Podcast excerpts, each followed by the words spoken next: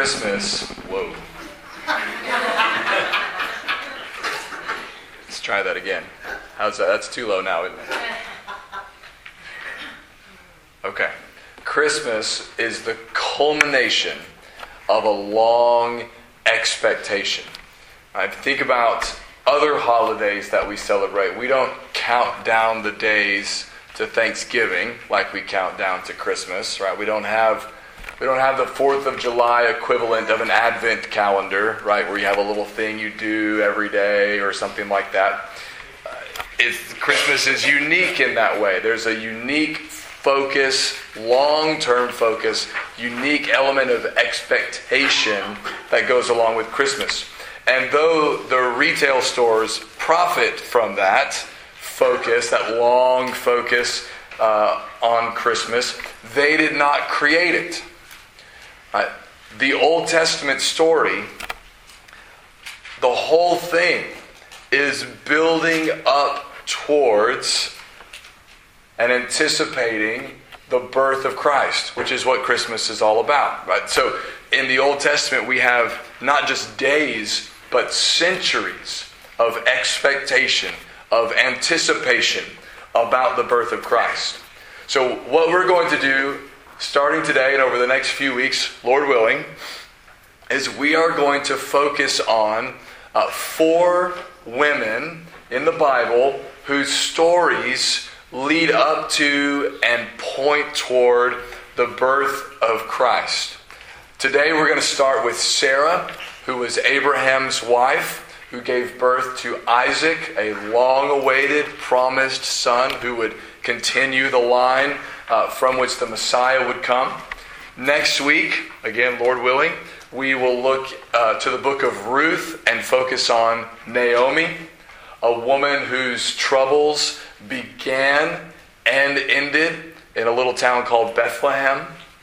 We will look uh, the following week at a woman named Hannah, another woman who was barren, but who God opened her womb and granted her a son and her prayer, rejoicing in the birth of her son, uh, is really the model for Mary's magnificent prayer that we call the, Magni- the Magnificat in Luke chapter 1. And then on the Sunday before Christmas, so for the fourth Sunday, we'll focus on Mary and look at that beautiful prayer of praise that Mary prays, echoing Hannah's prayer uh, in there in Luke chapter 1. So this morning, if you will, turn to Genesis chapter 11. We'll be looking at selected verses uh, from Genesis 11 through 18. And we start in Genesis 11 because that's where the story of Abraham and Sarah begins. Almost the first thing that we learn about Sarah, who at this time was called Sarai, but I'm just going to call her Sarah for simplicity's sake almost the first thing we learn about Sarah after we're told that she uh, was Abram's wife is we learn that she was barren. In verse 30 of Genesis 11, it says, Now Sarai was barren, she had no child. Now, in order for that statement to land on us with the appropriate biblical weight, we need to understand something about the story that has taken place up to this point. In the beginning, when God created everything and He made everything good, one of the first blessings He spoke was in Genesis 1:28. He just made the man and the woman, made them in His image, and in Genesis 1:28 it says, "And God blessed them, and God said to them." Be fruitful and multiply and fill the earth and subdue it and have dominion over the fish of the sea and over the birds of the heavens and over every living thing that moves on the earth. So God's first blessing spoken to the man and the woman whom he made in his image, his first blessing was the, uh, about the blessing of having children, of being fruitful, of multiplying. Right? So this is a part, childbearing, marriage is a part of God's good creation. And even after the fall, uh, God speaks of uh, children and childbearing as a blessing. In Psalm 127, Verse 3 and 4, it says, Behold, children are a heritage from the Lord, the fruit of the womb a reward. Like arrows in the hand of a warrior are the children of one's youth. And then in the very next psalm, Psalm 128, also verse 3 and 4, it says, Your wife shall be like a fruitful vine within your house. Your children will be like olive shoots around your table. Behold, thus shall the man be blessed who fears the Lord. But there is also a significant shift that takes place after the fall. When Adam and Eve, the first man and first woman, when they sin, right, that wreaks havoc on the good creation that God has made. Right? And uh, God speaks a curse on the creation. Right? There's going to be thorns and thistles now springing up from the ground. And one of the things that God says in this curse in the wake of Adam and Eve's sin is in Genesis 3:16 where he says, "I will surely," he speaks this to the woman, "I will surely multiply your pain in childbearing. In pain shall you bring forth children." Right, so uh, her marriage is affected uh, as well in the curse, but also uh, childbearing becomes, uh, it remains a blessing, but it also becomes a very painful experience for the woman. Now, not every aspect of the curse, of the effects of the fall, are spelled out in Genesis 3. Uh, some of them we have to sort of piece together for ourselves. It's very clear that the thorns and thistles, that's part of it, right? It's very clear that conflict in marriage is part of it. It's very clear that death is one of the consequences of sin and the fall. But we can also uh, sort of infer from all of that uh, everything else that destroys, that is damaging, that is not good, that brings pain, is also a consequence of the fall. So, natural disasters, not mentioned in Genesis 3, but very clearly a part of the fall. Right? Sicknesses, disease, cancer, the host of things that uh, can ravage our bodies, all of those things are a part of the fall. And so it's no stretch to say that Sarah's barrenness, her inability to have children, which is a good gift, a blessing, having children, Sarah's barrenness is a consequence of the fall. Now, it's not a consequence of her sin. It's a consequence of sin in general, sin coming into the world through Adam and Eve. Just like if you get cancer, right? That's not because you sinned, but it is a it's a consequence of sin in the world, right? It's a result of the fall.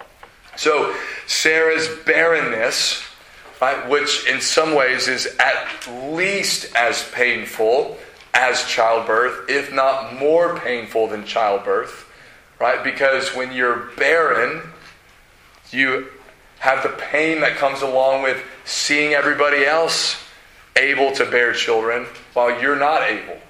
Right? You have to rejoice with them while you are grieving. Right? You have to be happy for them while you are struggling with anger or envy or discontentment or whatever. We see this as well in the Bible. And one of the women we'll look at later, uh, the woman named Hannah, who shows up in 1 Samuel. She had not just a sister in law or, or a sister or a coworker or a friend who was fruitful while she was barren. Her husband had a second wife who was fruitful while she was barren. Already a bad situation, plus she can't have kids, and the other wife can. So here's what the Bible says happened in 1 Samuel 1 6 and 7. It says, Her rival used to provoke her grievously to irritate her because the Lord had closed her womb. So it went on year by year. As often as she went up to the house of the Lord, she used to provoke her. Therefore, Hannah wept and would not eat.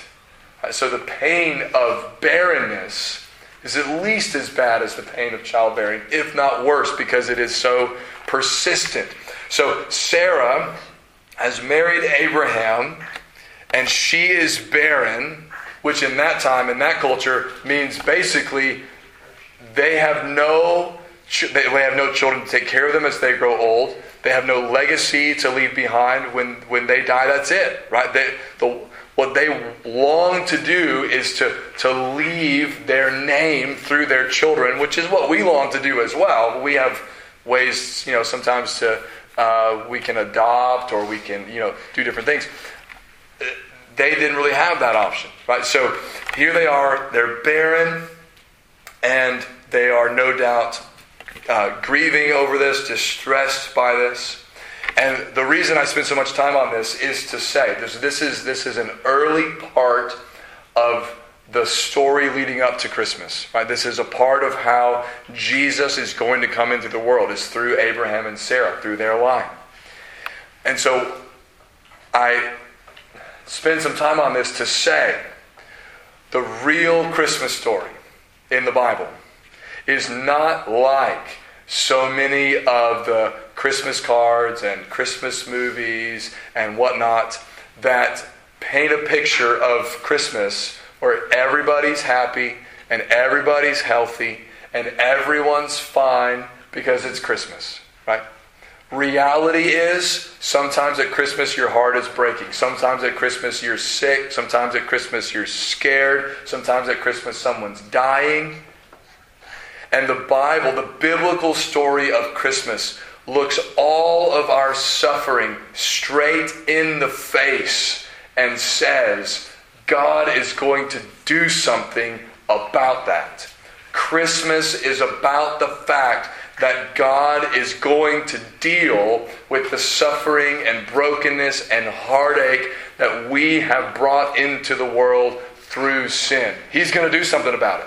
That's why he's working through Abraham and Sarah. That's why he called them in the first place.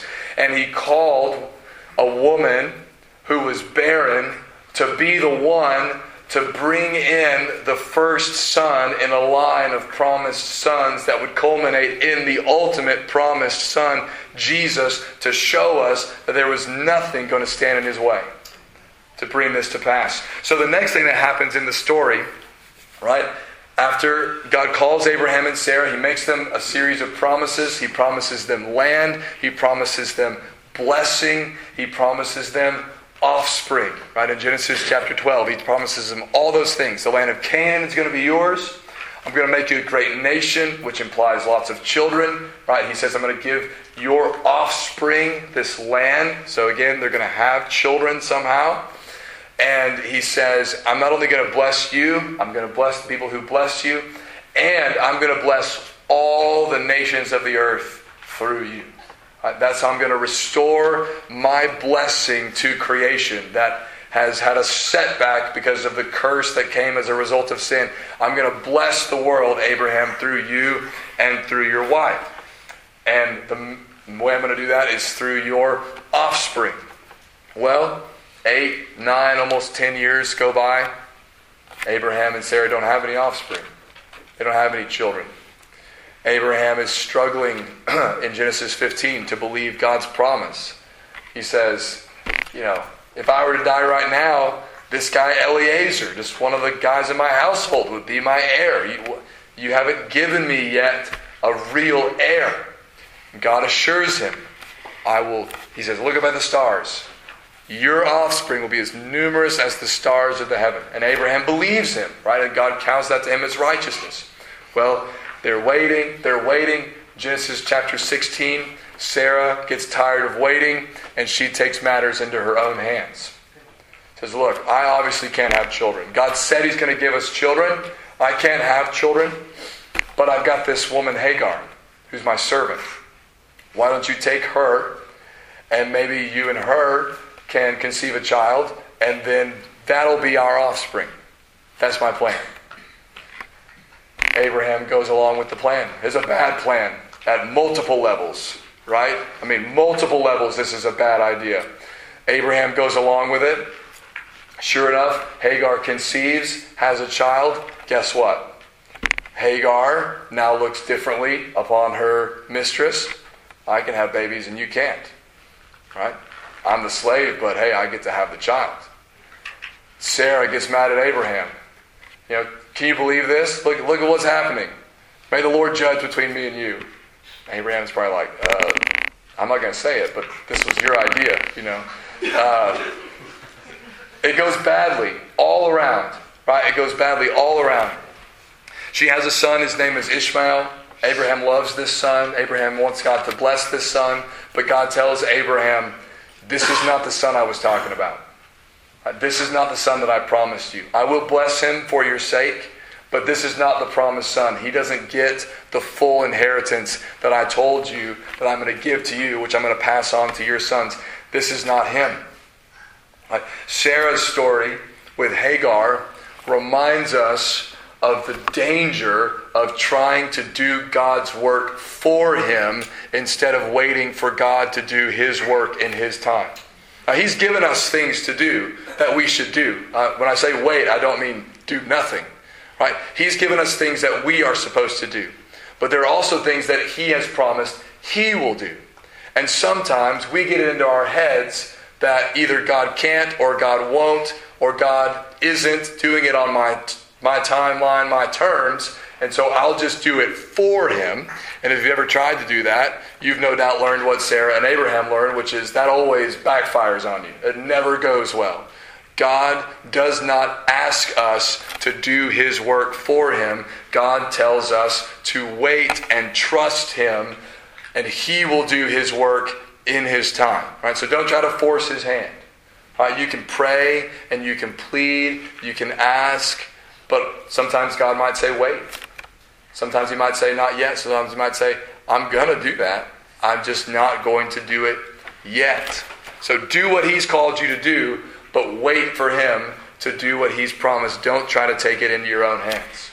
Well, another period of time goes through another 13 years or so. At this point, it's been, I think, roughly 25 years from what the scripture tells us since God first called Abraham and Sarah, promised them offspring. It's been a quarter of a century, right? And when this started, they were already fairly old, right? Fairly up in their years.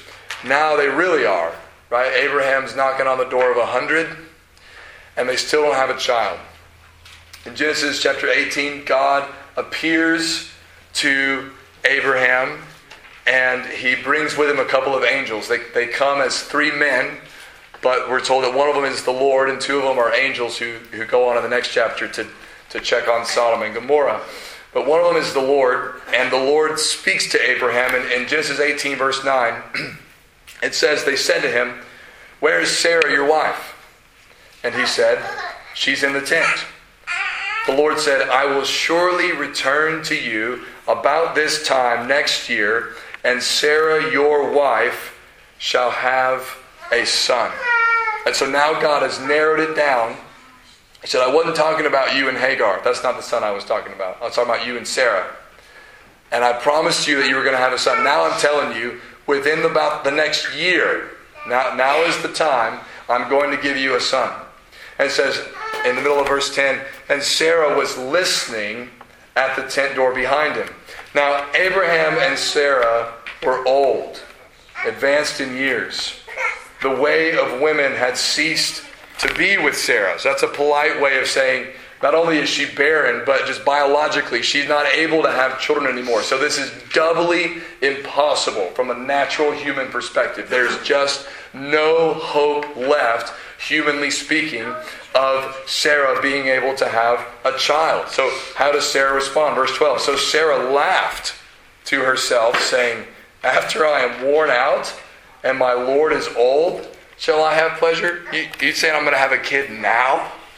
After all this, oh, there's no way. It seems ridiculous to Sarah, impossible to Sarah, as it probably would have seemed to us, right? If we were in her shoes. Verse 13 says, The Lord said to Abraham, Why did Sarah laugh and say, Shall I indeed bear a child now that I am old?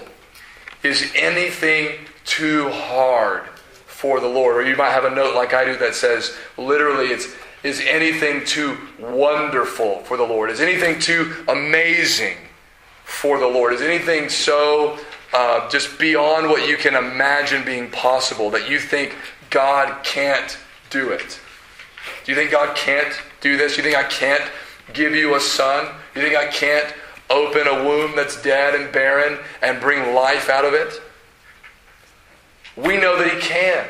Right? And the reason we know that He can is because he's the one who spoke everything into existence in the first place. If he can speak creation into existence, if he can create life out of nothing, then surely he can create life out of one barren womb. Nothing is too hard for the Lord. But let's not be too hard on Sarah. Right? You ever given up on something you've been praying for?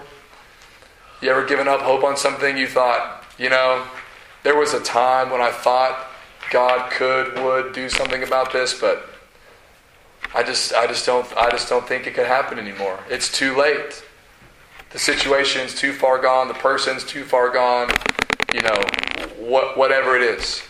Most of us have probably been there at some point, right? Someone, something, some situation we've prayed for for a long time, and at some point we're just we're honest with people and we just say, you know, I just don't know anymore. I don't pray about that much anymore. Um, I mean, God could do something, I guess, you know, but I just I've given up hope that He will. That's where Sarah was, right? We can sympathize with her, right? But when we're in that position, we need to learn from her mistake as well, right? Nothing is too hard for the Lord. Sometimes it's possible that God is waiting, as He did with Abraham and Sarah. He's waiting until everybody thinks he can't do anything about it now. So that he can then do something about it and show that he can do what nobody thought he could do. Excuse me. So he gives Abraham and Sarah a son, we know, Isaac, whose name means laughter. somebody said God gets the last laugh. Right? Sarah laughed about the idea of having a son in her old age. So she got a son named Laughter because God's laughing because he can do whatever he wants.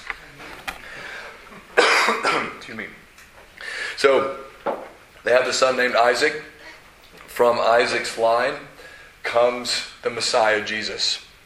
At the end, from Abraham comes Isaac, Isaac comes Jacob, Jacob comes Judah, and from Judah comes David, from David comes the Messiah. God kept his promise. and not only the story not only points to Jesus because from this line would come the Messiah, but also because of the similarities between the stories.